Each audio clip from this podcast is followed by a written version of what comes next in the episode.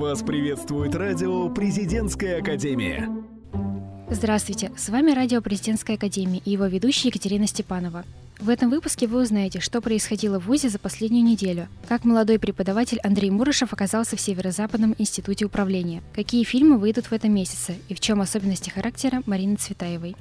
Для начала Никита Суружи и Маргарита Дмитриева сообщат новости Академии. Начнем с новостей московского кампуса. Впервые в российской практике совместная программа Института бизнеса и делового администрирования Российской академии народного хозяйства и государственной службы и корпоративного университета Росатома «Треугольник стратегического прорыва» вошла в число 30 лучших в мире на специальной сессии ежегодного собрания Ассоциации по развитию университетских бизнес-школ.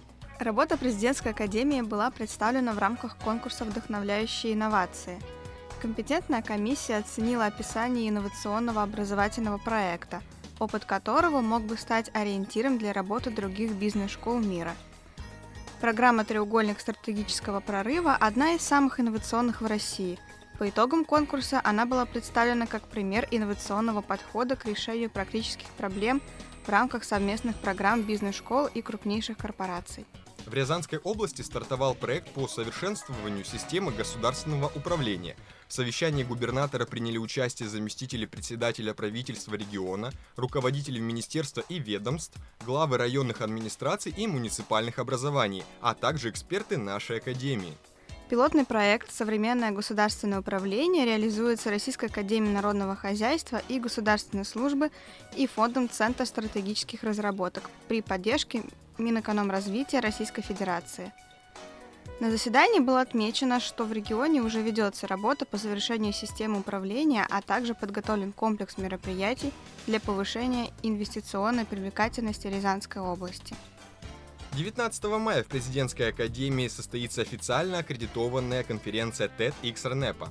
Мероприятие соберет сильнейших российских спикеров из различных областей науки и культуры, в числе которых Ирина Хакамада, Алексей Венедиктов, Горна Хапетян, Леонид Клейн и многие другие. Конференция TED – это площадка для обмена мнениями. Каждое выступление длится не более 18 минут и посвящено идее, которая способна изменить мир – Спектр тем выступлений самый широкий, от проблем современной экономики до боязни публичных выступлений. Единственное ограничение – спикеры не могут затрагивать вопросы политики и религии. Всю подробную информацию о мероприятии вы сможете найти на официальном сайте Академии. Перейдем к новостям Северо-Западного института управления. 7 мая состоялась презентация памятной книги, посвященной участникам Великой Отечественной войны первый том книги нашей памяти вошли около 60 рассказов студентов и работников института о героических подвигах их родственников, участников боевых действий и тружеников тыла. Добавим, что 4 мая наши студенты приняли участие в общегородской акции «Памяти павших будьте достойны», а 7 мая возложили цветы к братским могилам на Смоленском мемориальном кладбище вместе с председателем Совета ветеранов, профессором, кандидатом филологических наук Еленой Прошиной – и капитан-лейтенантом запаса писателем Альбертом Измайловым, который жил в блокадном Ленинграде. После возложения цветов состоялся показ нового спектакля студенческого театра «Версия» «Сашка» по одноименной повести Вячеслава Кондратьева. 4 апреля Северо-Западный институт управления провел виртуальный день открытых дверей. В прямом эфире будущие студенты узнали, как и когда подавать документы и с какими баллами ЕГЭ можно поступать. В трансляции также упоминалось о практико-ориентированном подходе, международных стажировках, бально-рейтинговой системе оценки, практиках и трудоустройстве в органах государственной власти, в крупных коммерческих организациях. Факультет социальных технологий проводит седьмой конкурс социальной рекламы – Мероприятие проводится среди обучающихся всех образовательных направлений, вне зависимости от формы и основы обучения, с целью популяризации и повышения престижа благотворительности и волонтерства в обществе, в частности, среди молодежи. По каждой номинации принимаются работы в виде плакатов и видеороликов. Участник может подать на рассмотрение не более двух работ в разных номинациях. Проекты выполняются индивидуально. Более подробную информацию о конкурсе, а также рекомендации к оформлению конкурсной работы вы сможете найти в официальной группе факультета ВКонтакте.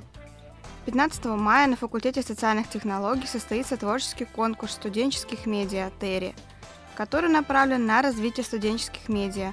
повышение престижа студенческой СМИ как основа источника информации о жизни и деятельности студенческой жизни института. На сегодня это все новости. Слушайте радио Президентской Академии, чтобы быть в курсе самых ярких событий студенческой жизни. А теперь вас ждет интервью Екатерины Савченко с Андреем Мурышевым в рубрике «Легенда ЗИУ». Привет, друзья! С вами Екатерина Савченко, и это «Легенда ЗИУ». Имя сегодняшнего героя прочно вошло в историю нашего института.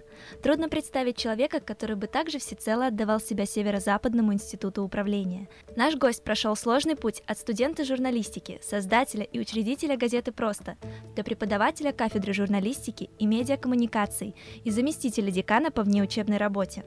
На этом его таланты не ограничились. Кроме лидерских качеств, его отличают от других прекрасные вокальные данные – если остался хоть кто-то, кто не узнал в этих словах нашего героя, тогда я представлю его для вас. У нас в студии Мурашев Андрей Владимирович. Привет. Рада видеть вас у нас в гостях. Взаимно, спасибо за приглашение. Как нам известно, вы родились и выросли в Бурятии. Как пришло решение да. переехать в Санкт-Петербург и поступить в Северо-Западный институт управления? Моя семья регулярно приезжала в Петербург э, в гости, смотреть э, на достопримечательности. Каждые каникулы мы проводили здесь. И, в общем-то, у меня не было никаких сомнений, где же я буду учиться по окончании школы. Mm-hmm. А вот с выбором Северо-Западного института управления уже становится все гораздо интереснее, потому что я не совсем планировал учиться в этом учебном заведении.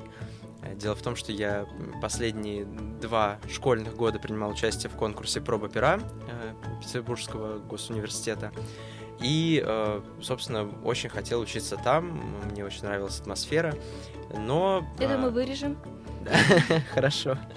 Но в итоге э, очень серьезно стал выбор, когда мне нужно было выбирать между двумя вузами. Это Санкт-Петербургский университет, ныне Институт культуры и искусств, и Северо-Западный институт управления РАНХИКС. И это, правда, был очень тяжелый и долгий выбор. Но я считаю, что я сделал правильный выбор, потому что ни о чем сейчас, э, конечно же, я не жалею, наоборот, только рад, потому что с момента поступления в наш институт я в общем, моя жизнь изменилась кардинально, и я этому очень рад. А почему вы ушли в преподавательскую деятельность? Отношения с журналистикой не сложились?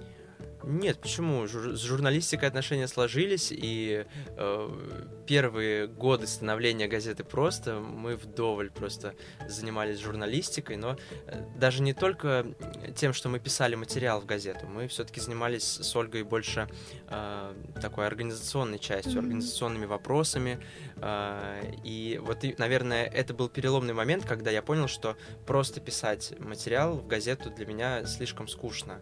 Просто изменилось, наверное, э, желание да, раскрыть себя в другой сфере. Идти дальше, ну да.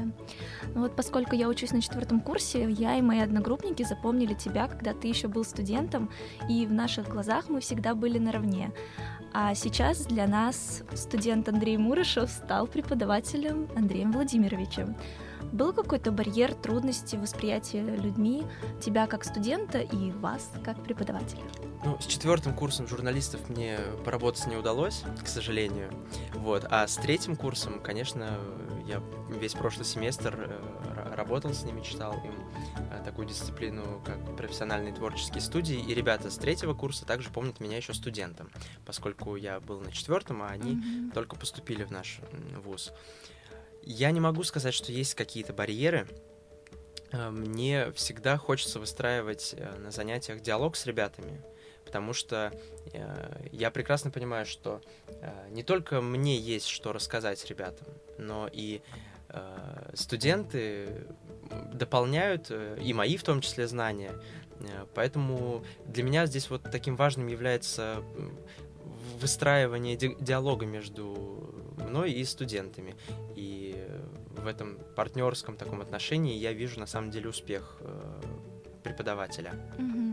А такие же трудности, может быть, были с преподавателями, ведь раньше они были по статусу выше на голову, а теперь воспринимают вас как коллегу.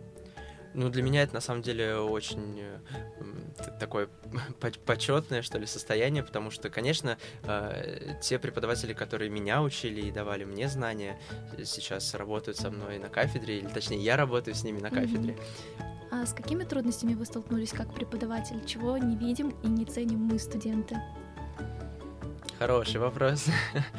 На самом деле трудности... А, ну, конечно, преподавательская деятельность это, как, как и любая другая занятость, предполагает наличие э, достаточно большого времени для подготовки к занятиям. А, не могу сказать, что всегда у меня э, это получалось. То есть, возможно, студенты этого не видели, но сам для себя я понимал, что я сегодня выхожу, и, может быть, я что-то недоработал, что-то им недорассказал. Вот. Невозможно не отметить вашу активную жизненную позицию. И вот один из таких примеров — это поездка волонтером на зимнюю Олимпиаду. Чем запомнилось путешествие? Поскольку вообще для моей семьи Олимпийские игры — это очень важный момент. Моя мама факелоносец э, эстафеты Олимпийского огня, Ого. Э, игр Сочи. Э, я стал волонтером. Ну и, в общем, и еще ряд семейных важных событий как раз выпал на время проведения э, Олимпийских игр, конечно, положительных. Вот. Mm-hmm. А, а вторая моя поездка сейчас э, в Южную Корею это совершенно неожиданный поворот судьбы, э, за который я опять-таки благодарен. И, вот. Э, это, конечно, просто незабываемо и очень, очень, опять-таки, важное событие в моей жизни. Я очень благодарен за то, что так случается. Здорово. Какие советы вы бы могли дать нам, начинающим журналистам, как еще недавний студент и как преподаватель дисциплин по журналистике? Ну, совет будет не только для журналистов. Эм, нужно любить свое дело, и э, если тебе не все равно на то, что ты делаешь и то, чем ты занимаешься, тогда у тебя все будет получаться. Как только ты понимаешь, что ну а теперь пришло время нашего блиц-опроса. Нужно будет быстро и не задумываясь закончить предложение за меня. Вы готовы? Конечно. Больше всего в преподавательской деятельности мне не нравится. Обязывать кого-то что-то делать. Если бы мне нужно было выбрать героя для проведения интервью, это бы был... На самом деле тоже будет, возможно, банальный ответ. Mm-hmm. Я бы позвал на интервью свою маму, потому что я уверен, что ей было бы что мне рассказать именно в формате э, такого журналистского общения. А вам было бы что спросить? Конечно. Очень мило.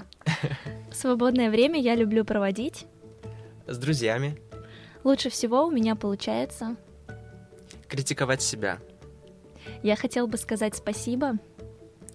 Я хотел бы сказать спасибо всем э, моим людям. Моим — это такое большое понятие. То есть э, я в это вкладываю то, что это мой единомышленник, это мой друг. В общем, это вот мои такие определенные люди. Если бы я мог что-то изменить, это было бы... Это было бы неправильно. Поскольку я бы ничего сейчас не хотел менять в своей жизни. Так отвечают счастливые люди. Спасибо.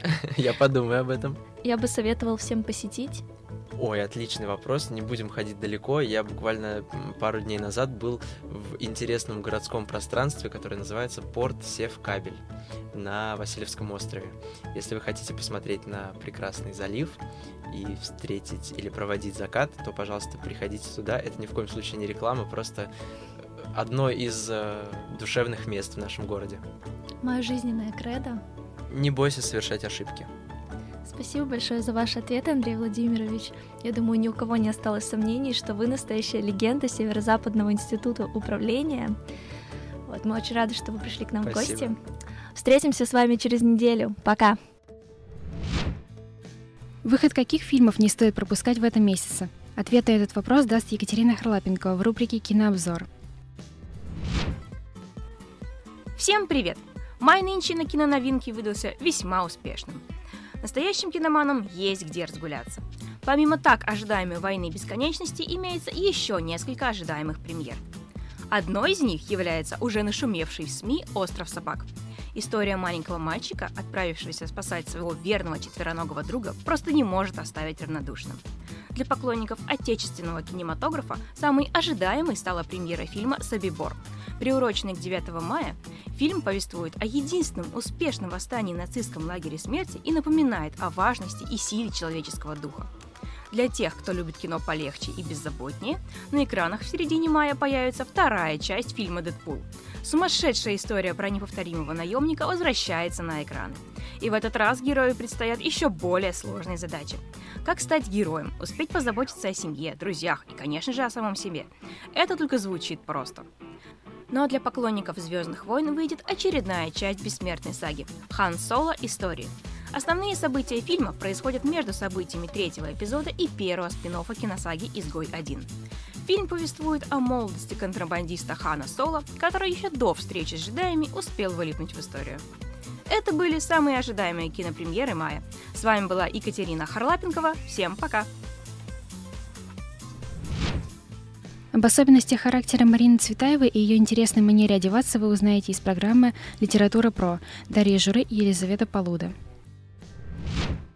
Словесный теннис от Марины Цветаевой правило здесь лишь одно – отбить брошенную фразу, не задумываясь. Когда разговор на грани соревнования, важны только скорость и интуиция. Легкая пауза и задержка, и поединок проигран. Описанный поэтессой образ так и останется лежать на игровом поле. Объяснять подробности Марина уже не будет.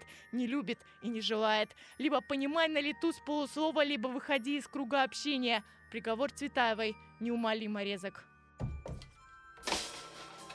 Изматывал каждого поэтессы на разных словесных дистанциях, от ясных логичных суждений до разнообразных метафор и афоризмов. С таким же увлечением бросалась битва со стихотворной формой. В работе над лирикой была крайне категорична. Оправдывал выражение «ни дня без строчки». За письменный стол садилась каждое утро. Рифмы придумывала в тишине, пока все спали полуночником, однако не была труд в это время суток, считала просто искусственным. Но когда же самое продуктивное время для работы? Мне кажется, что лучше всего работать э, ночью, самое удачное время. Больше всего получается, лучше не лучше, ну ладно. Когда выспался? Лучше в обед, потому что утром ты еще сонный, а вечером уже тебе хочется наоборот поспать. Я считаю, что утром. Время суток, с утра я вообще полная неадекватность, а ночью это да. А, я считаю, что лучше всего днем, потому что я еще не очень сильно устала, и у меня как-то больше сил, а когда наступает вечер, я хочу полежать, я хочу посмотреть видео, и мне вообще не до работы. Ночь перед экзаменом — это ссылка. Плохо относилась Цветаева к критике, малейшее замечание воспринимала как оскорбление. В суждениях была пристрастна до крайности. Считала, что обладает абсолютным слухом. Поэтому неудивительно, что выпады в адрес поэтессы вызывали эмоциональную бурю. А как относятся к критике студенты? Если она конструктивная, то положительная. Ужасно, но люблю других критиковать. Э, я считаю, что конструктивная критика имеет место быть, потому что она указывает на какие-то твои промахи и ошибки. Критики я отношусь ну, с пониманием, э, какие-то выводы для себя делаю. Но мне вообще пофиг на критику, вот я идеальна, и мне все равно, что про меня говорят другие.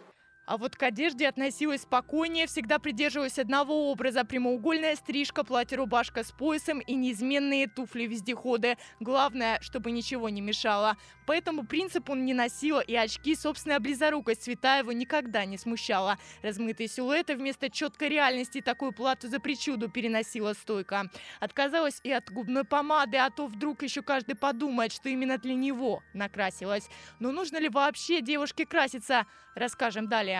Чем меньше, тем лучше. Кем Кардашьян не в моде. Девушки красятся для того, чтобы выглядеть лучше, но некоторые девушки и так хороши без макияжа, но этого не понимают. Поэтому каждая девушка должна решать сама, краситься или нет.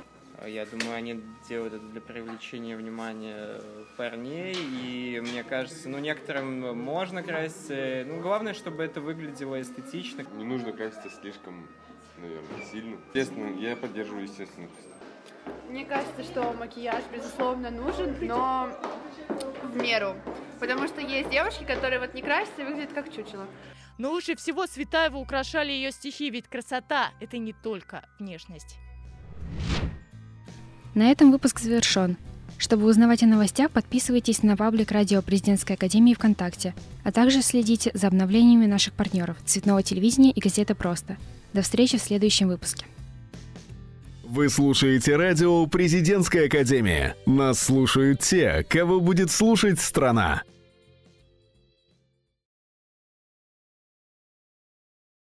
Вы слушаете радио «Президентская академия». Нас слушают те, кого будет слушать страна.